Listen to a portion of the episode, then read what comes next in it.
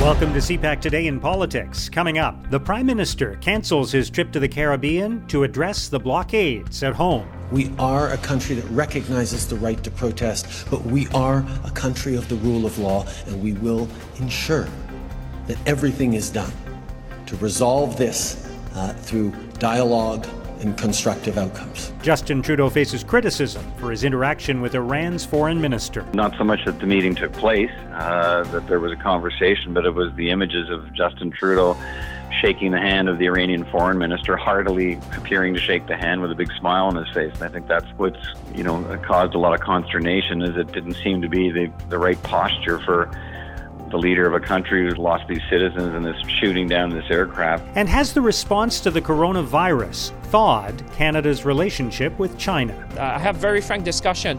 Uh, like I said, this is going to be my second discussion with my Chinese counterpart in a week. We have very frank discussion when we speak. It's Monday, February 17th. I'm Mark Sutcliffe. Let's get right to the top political stories this morning. I'm joined by Peter Van Dusen, CPAC's executive producer and the host of Primetime Politics. Hello, Peter. Hello, Mark.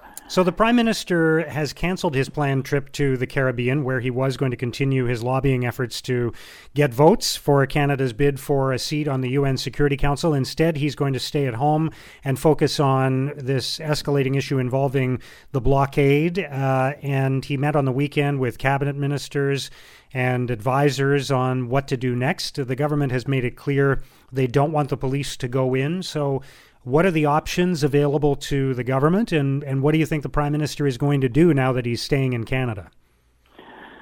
Well, I think he's obviously, you know, in the conversations he had on the weekend with cabinet ministers, and, you know, he's probably come to the decision on his own. Uh, there's been a fair bit of um, criticism of the fact that uh, he was, you know, in Africa lobbying for a, a seat on the Security Council when these blockades were happening, when there was uh, significant and growing unrest in the country, and that it, you know lots of calls for him to be back here in Canada dealing with domestic issues, not going after what some have described as a you know vanity project to get the seat on the on the uh, Security Council. So he's made a decision that this is where he needs to be. I mean, the House of uh, Commons has been on a, a, a constituency week, and uh, it's the same today for for what's you know Family Day and uh, in Ontario. So the House isn't sitting. The House is, you know, gets back to work on Tuesday. So there'll be lots of questions about the government's handling of this. And I think, you know, some of the options will will come into sharper focus, but they're pretty clear. Uh, you know, it's either continue to find a way to try and negotiate an end to these blockades, or the police go in and and uh, take them down and move them off railway tracks and uh, you know get the rail lines moving again. So those are really the only two options, and the government seems to have picked the option it wants, which is to try and see where this thing goes, at least for the next number of days, and see if it will. They can find a, a, a negotiated way out of it without there having to be these images of uh, of you know police arresting demonstrators and protesters and shutting these barricades down uh, by force, because that will fly completely in the face of the of the conversation this prime minister wants Canadians to have about reconciliation and his grand bargain, and that would clearly indicate that it's all fallen apart. What kind of negotiation could take place, though? What what could the government say to the protesters uh, to get them to stand down? Yeah, I don't think it, it. I don't think there are too many options here. Um, the other thing I'd point out is there's another big decision coming, the Teck Mine decision. So, the, we're supposed to get that from the government before the end of the month, Mark. So, there's this perfect storm of environmental uh, challenges, uh, First Nations challenges, and uh, energy development challenges all hitting this government at once. But I'm not sure. I'm, I'm, I'm sure that's what these cabinet discussions are about. And and you know, how could there be a negotiated way out of this if if this project's been approved, it has the support of uh, 20, uh, all 20 bands along the route, and this is a this is a, an um, a challenge inside uh, indigenous leadership about uh, who calls the shots, the hereditary chiefs or the or the band councils, and that's what it's come down to. So it's it's almost as, as if it has to get re- resolved on on their side as opposed to what you know what what action the government might be able to take. And those heredit at least one of those hereditary chiefs is making it clear on the weekend that that pipeline is not going through Wet'suwet'en uh, territory period. So the, the government's options would seem to be limited, and at the end of the day, will the government may be pressed into taking a stand here that that might involve, uh, you know, having to explain, acknowledge, accept the fact that uh, these blockades might be ended uh, by police intervention. All right, let's talk a little bit about the Prime Minister's travels. Even though he isn't going to the Caribbean, he did travel last week, of course, and there was uh, some commentary and reaction on the weekend to his meetings with Iranian officials, especially given that uh, Iran uh, shot down a plane that had Canadians on board, of course, dozens of Canadians uh, on board the Ukrainian airline that was shot down by an Iranian missile, uh, and uh, lots of reaction to how the Prime Minister handled that meeting. What do you make of that? Yeah, not so much that you know, not so much that the meeting took place, uh, that there was a conversation, but it was the images of Justin Trudeau shaking the hand of the Iranian foreign minister, heartily appearing to shake the hand with a big smile on his face. And I think that's what's you know caused a lot of consternation, is it didn't seem to be the the right posture for uh, uh, you know uh, the leader of a country who's, lo- who's lost these citizens and this shooting down this aircraft. It, it, it was not many would say, a time for the prime minister to be seen smiling uh, with the Iranian foreign minister. It's kind of interesting. One of the images I've seen actually has the prime minister, sh- you know, smiling while he's shaking hands is with the Iranian foreign minister, and Canada's foreign affairs minister, uh, Francois Philippe Champagne, is uh, to the side of the prime minister, and he's not smiling. He's got a fairly stern look on his face. Um, so this is a this is a question of optics, and and um, uh, for some uh, a suggestion that the prime minister conveyed altogether the wrong message to the Iranian foreign minister by greeting him so warmly. Does the fact that the prime minister is not going to the Caribbean mean uh, anything for Canada's bid for a seat on the UN Security Council? Is it, uh, it or does he simply try to make that trip in another time and and win uh, more people on side? Yeah, maybe. Maybe there's a chance to do it again. Maybe there there will be, uh, as there certainly am. Um, assuming have been continuing conversations with uh, Caribbean leaders uh, behind the scenes uh, to, to try to get them on side with, with Canada's bid. But I, I, I think at the end of the day, Mark, this is just a, a question of uh, he, he couldn't be seen to be out of the country. And this is the this is the only way it would be portrayed, and you'd have to answer that question repeatedly uh, for whatever media availabilities were to take place on this trip uh, that would likely be the only question people reporters would be asking on this trip is why are you here why aren't you back in canada dealing with these protests uh, and really is is the your your bid for a security council seat more important than uh, trying to deal with these situations and blockades back in canada and i think they just looked at at the calculations there and the, and the political capital that would be expended there and said, you know, this doesn't make sense uh, to to continue with this trip. Uh, you need to stay at home.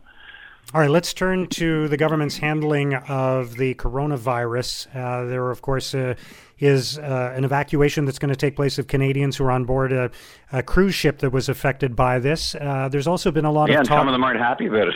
yeah, that's interesting. Yeah, um, but uh, has to be done, I guess. Um, but well, it's uh, kind of interesting. The, the, the challenge here is that you know there some of them were reportedly supposed to be out of quarantine by Wednesday. Uh, that would be their 14 days. The plane is supposed to come and get them uh, on Tuesday, uh, is the latest we're hearing. Uh, so tomorrow, um, and you know, I guess for some of them is you know what gives here. We were if we stay on the boat and we get off on Wednesday, then we have to find our way back to Canada and we have to figure out what happens next.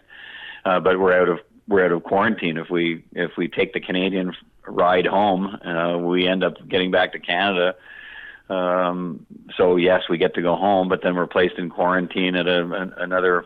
They would be put in quarantine at what's called the NAV Canada uh, Conference Center, I guess, which is in Cornwall, Ontario. Right. And they would be housed there for another 14 days. And so there, there are some uh, medical experts saying this is necessary. Other medical experts saying, uh, you know, Canada, need, you know, the government needs to make a better case for why these Canadians would be brought home if they're showing no symptoms and then put back in quarantine for another two weeks. So, the other angle to this that uh, people have been writing about is uh, the impact it's had on Canada's relationship with China. Of course, uh, there's a lot of water under the bridge uh, in the last year or two on that. Uh, there are people suggesting that there's been a, a thawing of the relationship because of, of how the countries have been working together on the coronavirus reaction response. Uh, what do you think about that? Yeah, I think it's uh, you know it's uh, you you want to wait and see exactly what it means. Uh, I think it says a couple of things. It says at at a time of international crisis, people tend to let down their walls a little bit, and uh, you know when a country needs the help of other countries, I think Canadians have demonstrated that you know whatever you know. I guess to frame it, kind of put it simply, we don't typically hold a grudge uh, when we have conflicts with countries, but there is a something bigger than that conflict in terms of a what could amount to a worldwide health crisis that Canada's always stepped up. So I think it says a lot about Canada that we've done that, and that if the uh, if the effect of that is to be seen um, in a in a in a nicer light by the Chinese because of the way we've been dealing with this crisis compared to some other countries, uh, I guess that's a tremendous benefit. But I think it, you know, what I'd be waiting to see is okay, what does all that mean? China's thanking us for the positions we've taken on coronavirus. Uh, they're thanking us for the aid we're sending to uh, to China to deal with this outbreak. But does that mean it will translate into the release of the two Michaels, you know, being held, uh, you know, being detained and in China, and will we see that? Is that the, the natural follow through, or does it end here? Thank you very much, Canada, for that kind of support. Uh, we're still not releasing the two Michaels. I think I mean, I, we want to be careful about what the, you know, what the prize is for this thaw in yeah. the relationship until we actually see it. All right, Peter. Great to have your thoughts on all of this. Thanks for joining us today. All right, Mark. Always a pleasure. Take care. That's CPAC's Peter Van Dusen. Now, here's what political columnists and commentators are writing about today. In the Toronto Star, Jamie Watt argues populism is alive and well in Canada. Watt writes, Circumstances have driven us to become increasingly focused on ourselves and our pocketbooks. Rather than elect Jason Kenney to get spending under control at Alberta Health Services, he was elected to build a pipeline and deliver the jobs that would come with it. In Ontario, voters turned to Doug Ford because of an affordability crisis. This is constraining the ability of politicians to dream big and undertake nation building projects. Canada is not immune to populism. In fact, we may already find ourselves firmly in its grip. At CBC.ca, Vassy Kapelos considers how slower economic growth could put pressure on the federal Liberals. Kapelos writes Headlines over the past month have rightfully focused on railway blockades, plane crashes, and pandemics. In addition to the very significant effects they have on our health and on reconciliation, they also have an economic impact. It will be interesting to see how the government navigates this set of economic circumstances. With a budget coming likely at the end of March, the Liberal government will have a better idea of how much of a hit the economy is taking by then, and its decisions in crafting the budget will have to reflect that. In the Globe and Mail, Michael Morden and Paul E.J. Thomas argue the U.S. caucus system cock ups are no reason for Canadians to crow. They write, there is much about the spectacle of the U.S. system that baffles and offends, but Canadians shouldn't be satisfied with the status quo here either.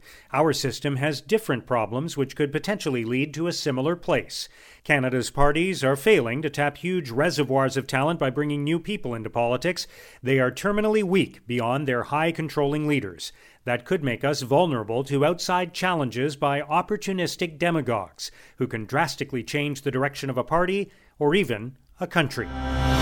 Now, here's what's coming up on Canada's political agenda. As we discussed, the Prime Minister has cancelled his trip to the Caribbean and instead will stay in Canada and meet with the Incident Response Group to discuss protests and blockades across the country. Veterans Affairs Minister Lawrence MacAulay and the Minister of Patriots and Veterans Affairs of the Republic of Korea will take part in a wreath laying ceremony at the Canadian War Museum in Ottawa. And Agriculture Minister Marie Claude Bibeau will make an announcement in Sherbrooke, Quebec. And that's CPAC Today in Politics for Monday, February 17th. Tune into Primetime Politics tonight on CPAC for coverage of all the day's events.